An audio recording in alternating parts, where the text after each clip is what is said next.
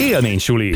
Érezd jól magad az iskolapadban. A Székesfehérvári István Király általános iskola felső tagozatos diákjainak és az őket tanító pedagógusoknak is át kellett állniuk a komplex alapprogram módszereire. Tótné Unyi Andrea, a felsős munkaközösség vezetője a következő percekben arról mesél, hogy egy szkeptikus hozzáállástól hogyan jutottak el addig, hogy a gyerekek és a pedagógusok is ugyanannyira lelkesedtek, akár a DFHT órák, akár az alprogramok iránt.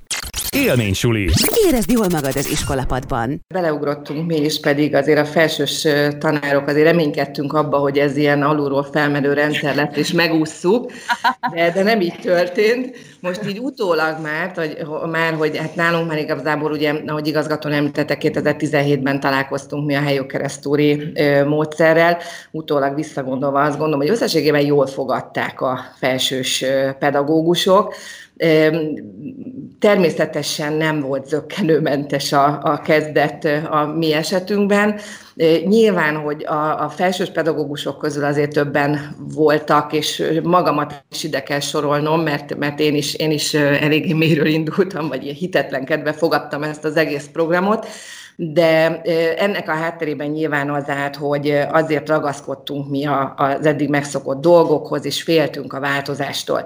Na aztán hát vezetői hatásra, vagy sokat beszélgettünk, és értekezleteket tartottunk, és, és egy valamire nagyon gyorsan fényderült, amit igazgatónő is mondott, hogy abban viszont mindenki biztos volt, hogy nagyfokú, nagyfokú változásokra, újításokra, egy pedagógiai szemléletváltásra van szükség az oktatásban. Igen, szembesültünk mi is azzal, hogy a, a, amit Veronika is az alsós kolléganőm elmondott, hogy ebben a mai inger gazdag, inger gazdag életet élő gyerekek mi már nem várhatjuk el azt, hogy, hogy csendben üljék végig a tanóráinkat, és, és még bekiabálás nélkül jelentkezzenek, és válaszoljanak a kérdéseinkre egy frontális munkán. Tudtuk azt, hogy be kell őket vonni az oktatásba, és tisztában voltunk azzal, hogy a tudás átadásnak a folyamatán változtatnunk kell. Most ennek tudatában belevágtunk, nyitottunk a, az új felé, és hát elvégeztük ezeket a képzéseket.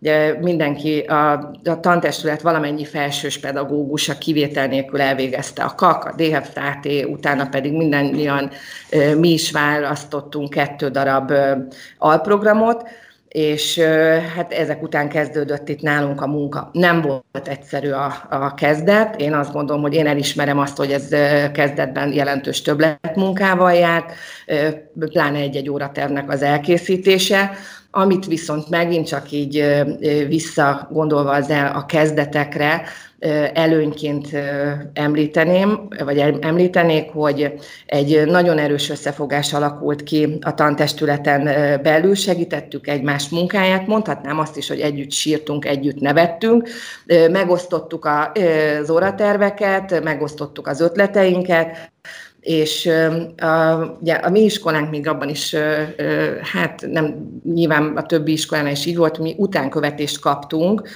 két éven keresztül volt ez az utánkövetés, hát ez, ez először egy ilyen mumusként éltük meg, hogy úristen, most akkor itt minket ellenőriznek és, és kötekedni fognak. Nem igaz, tehát nem erről volt szó, egy nagyon erős szakmai segítségnyújtást kaptunk ezektől a mentoroktól, tulajdonképpen ez azért volt fontos, mert így tudtuk meg helyesen alkalmazni ezt a módszert, így tudtuk meg azt, hogy, hogy hogyan kell lépésről lépésre bevezetni. Aztán utána későbbiekben pedig már egyre könnyebb dolgunk volt, hiszen nőtt ugye ez a kezünkben lévő kis csomaga, amivel már rendelkeztünk, ezek az óratervek, tematikus tervek, mindenünk volt már, és a legnagyobb segítség az a komplex alapprogramnak ez a digitális tudástára, ahol meg aztán tényleg hatalmas mennyiségű anyag áll rendelkezésünkre. A felső tagozatban különben mi elsősorban a DFHT-s órákat tartjuk, itt mi is, ahogy már a kolléganőm is elmondta, a középpontba a státuszemelést helyezzük, most ahhoz, hogy ez megvalósuljon, ehhez nyilvánvaló, hogy a tisztában kell lennünk a tanulóknak az egyéni sajátosságaival, az érdeklődési területével, az előzetes ismereteikkel, illetve a társas kapcsolataikat nagyon pontosan fel kell térképeznünk felső tagozaton mi lépésről lépésre tettünk meg mindent. Kidolgoztunk egy olyan szociometriai felmérést, ami, ami a gyerekek egy osztályon belüli gyerekanyagnak a társas kapcsolatait látjuk, és hát ennek a tudatában a felsős kollégák összedugtuk a fejünket, és nem, nem kizárólag az osztályfőnök, hanem nem is a szaktanok együtt ezeket a csoport alakításokat, hogy itt tényleg a heterogén csoportok, ez a tudásban, szocializáltságban heterogén csoportok összeálljanak. A DFHT órák közül csoportmunkákban nagyon sokan kedvelik a kooperatív módszerekre épülő csoportmunkánkat, a pármunkákat, párban folyó tanulást, vagy tanulópáros munkákat, egyéni differenciálást is folytatunk. A módszerek közül 7.-8. osztályban már nagyon jól működhetnek a projektmódszerek, hogyha ezt is megalapozzuk. 5.-6. osztályban én leginkább a drámajáték módszerét tudom alkalmazni, tehát az alsósokhoz kapcsolódva a személyiségfejlesztés itt gyönyörűen elérhető de mégis azt kell, hogy mondjam, hogy a felső tagozatosok körében, így mind a pedagógusok, mind pedig a diákok körében a KIP volt az, ami az áttörést hozta, tehát a legnagyobb áttörést.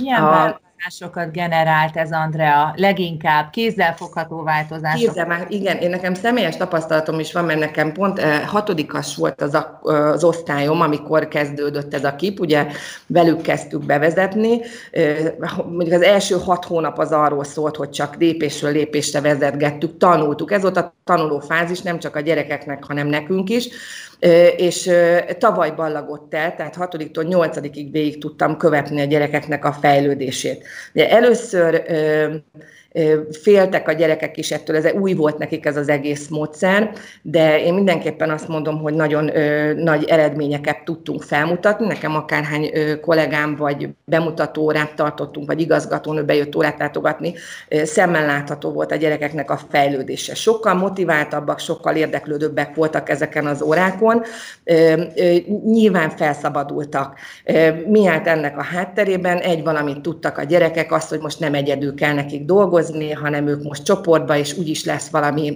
megoldás. Az, az is biztos volt, hogy tudták azt, hogy itt, itt egy sikerorientált tanóra vár rájuk, mind egyéni sikereket, mind pedig csoportos sikereket fel tudtak mutatni. A leglátványosabb az a gyerekek közötti együttműködésnek a javulása volt nem csak, és itt hozzáteszem, hogy nem csak a diák-diák közötti viszony volt az, ami javult, hanem én nekem a legjólesőbb érzés az volt, hogy a diák-tanár, diák-pedagógus viszonya is javult. Természetesen ez egy kötetlenebb munkaforma volt, itt nem arról szólt a, a tanórák, hogy, hogy folyamatosan fegyelmezünk, igen, ha itt valaki elment a folyosón, akkor itt nem munkacsendet, hanem nagyon erős munkazajt hallott, tehát tisztában voltunk ezzel, ha már a mellettünk lévő teremben ez, akkor már mondtuk is, hogy jakipes óra van, tehát hogy ezzel, ezzel is úgy, úgy tisztában kell lenni. Én, én még amit megfigyeltem az, hogy fokozatosan nőtt nekik a kis önbizalmuk. A szerepek közül felsős, főleg hát amikor már 6-7. 8 gyereknél, hát a mumus az a beszámoló ki kell állni az egész osztály előtt, hát már, már ez mennyire ciki, és akkor beszélni kell, és a nyolcadikas osztályommal én eljutottam odáig, hogy már, már ez volt a kedvenc, a beszámoló, és gyönyörűen látszott az, hogy a kommunikációs készségük hogyan fejlődött nekik, az előadás módjuk. Sőt, ami, ami a leg, legizgalmasabb volt, a humorérzékük.